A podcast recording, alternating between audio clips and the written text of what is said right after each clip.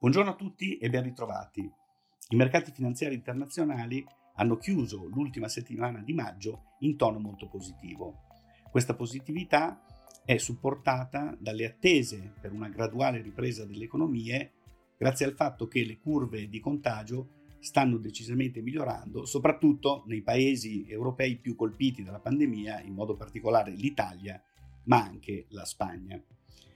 Inoltre, nel corso della settimana i mercati azionari europei sono stati aiutati dalla proposta illustrata da Ursula von der Leyen, presidente della Commissione europea,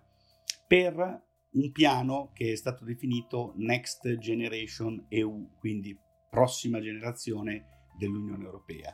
Ebbene, qui la proposta è di stanziare ben 750 miliardi di aiuti ai paesi che sono stati più colpiti dalla pandemia. In modo particolare, di questi 750, 560 costituiranno quella che è stata definita la Recovery and Resilience Facility, quindi il vero e proprio Recovery Fund di cui tanto si è parlato. Questa facility sarà di 560 miliardi e soprattutto la cosa importante è che ben 310 miliardi saranno in concessioni a fondo perduto,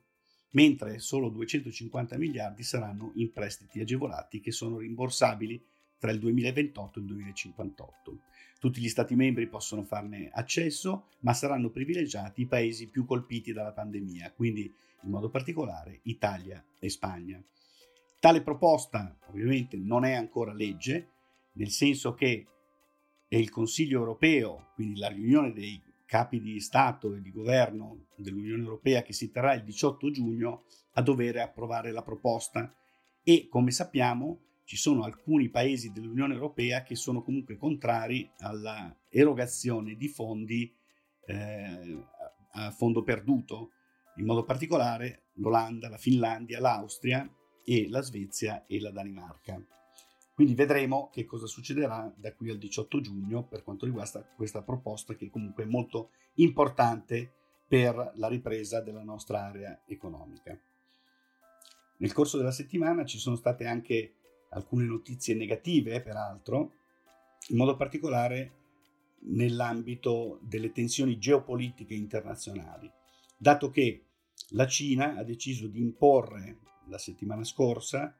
delle leggi sulla sicurezza nazionale ad Hong Kong.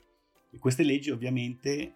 minerebbero la libertà dei cittadini di Hong Kong e così come è successo l'anno scorso, subito la popolazione di Hong Kong si è sollevata e ha protestato contro queste decisioni. La decisione non è ancora legge, ma il Parlamento cinese ha deciso che proseguirà nel suo intento. Questo ha sollevato anche le proteste di molti paesi occidentali, con in primis gli Stati Uniti, che già avevano minacciato forti ritorsioni nei confronti della Cina a causa di essere ritenuti i colpevoli della diffusione della pandemia. E adesso di fronte a questa azione eh, diciamo illiberale nei confronti di Hong Kong gli Stati Uniti hanno reagito fortemente addirittura annunciando di ipotizzare la cancellazione dello stato di nazione privilegiata che è riservata ad Hong Kong dopo la sua restituzione nel 1997 dal Regno Unito alla Cina stessa. Ebbene, tutto ciò premesso, i mercati azionari internazionali hanno chiuso una settimana, come dicevamo, in tono molto positivo. L'indice Standard Poor's 500 è salito del 3% ed ha superato soprattutto la soglia psicologica e tecnica dei 3.000 punti, Tecnica perché proprio sui 3.000 punti si situa la cosiddetta media mobile a 200 giorni che di solito è indicativa del fatto che una tendenza è positiva o negativa a seconda che l'indice sia sopra o sotto questa media mobile. Ebbene, eh, avendo rotto diciamo con slancio i 3.000 punti, adesso la situazione di tendenza sembra essere tornata positiva anche nel medio periodo. Anche l'indice Eurostox 50 è balzato eh, ancora più in modo consistente di quasi il 5%,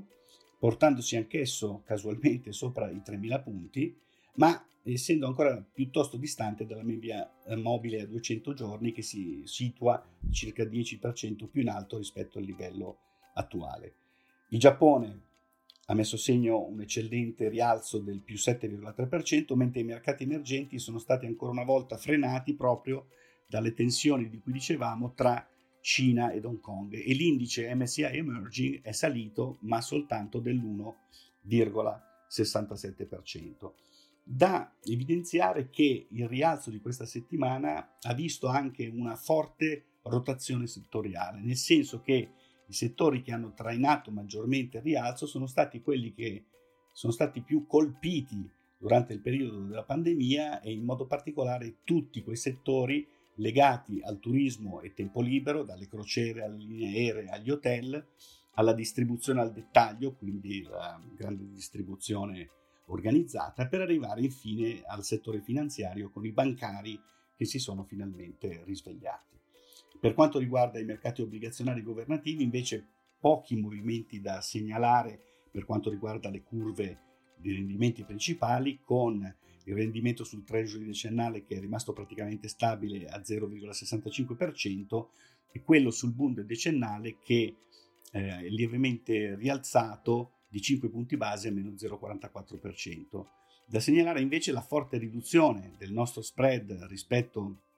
al bund tedesco eh, che eh, ha chiuso a 193 punti base, in discesa di 16 punti base nel corso della settimana, grazie proprio alla fiducia ritrovata dopo la proposta della Commissione europea, che chiaramente è molto favorevole ai paesi dell'Europa periferica ed in modo particolare del nostro paese. Per quanto riguarda inoltre le materie prime, è proseguito il rialzo del prezzo del petrolio con il Brent in ascesa del più 7,7% 37,8 dollari al barile ed il WTI statunitense del più 6,7% 35,5 dollari al barile. Lieve flessione invece per l'oro sulla settimana che ha perso lo 0,5% a 1726,3 dollari l'oncia. Infine, da notare per quanto riguarda le valute internazionali, un deciso indebolimento nel corso della,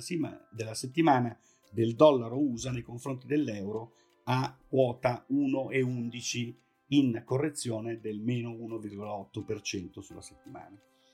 Bene, in conclusione, il mese di maggio si è chiuso quindi in tono molto positivo per i mercati azionari internazionali e ciò rappresenta un elemento importante per la fiducia degli operatori finanziari e in generale degli operatori economici. Va comunque segnalato che la prudenza proprio per gli elementi diciamo, di insidia che ancora eh, esistono sui mercati, cioè quelli legati alla velocità della ripresa economica e alla possibilità che si verifichino dei contagi di ritorno, come si suol dire,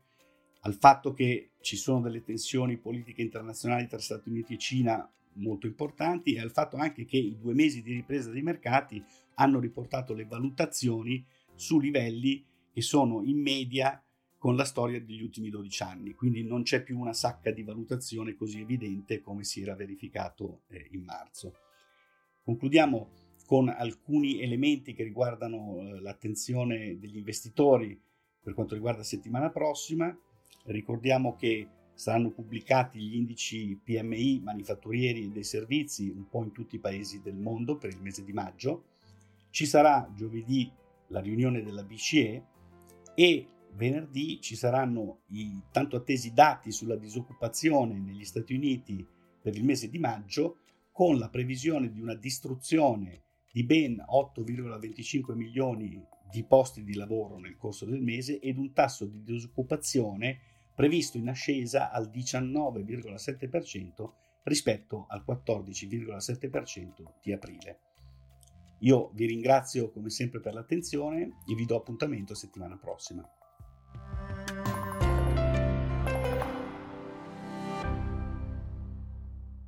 Presente registrazione audio ha finalità meramente informative. Le informazioni in essa contenute non rappresentano un'offerta di acquisto o vendita di prodotti finanziari, una raccomandazione di investimento e non sono da intendere come ricerca in materia di investimenti o analisi finanziaria. Le opinioni espresse riflettono il giudizio di Amundi al momento della loro diffusione e sono suscettibili di variazioni in qualunque momento, senza che da ciò derivi un obbligo di comunicazione in capo ad Amundi. Non si garantisce l'idoneità a qualsiasi scopo di investimento delle informazioni fornite le quali non devono essere utilizzate come unica base per assumere decisioni di investimento. Eventuali dati riferiti a performance passate non sono un indicatore attendibile di performance attuali o future. Investire comporta un sostanziale grado di rischio. L'investitore, prima di qualunque investimento, è tenuto a prendere attenta visione della documentazione relativa allo strumento finanziario oggetto dell'operazione, la cui sussistenza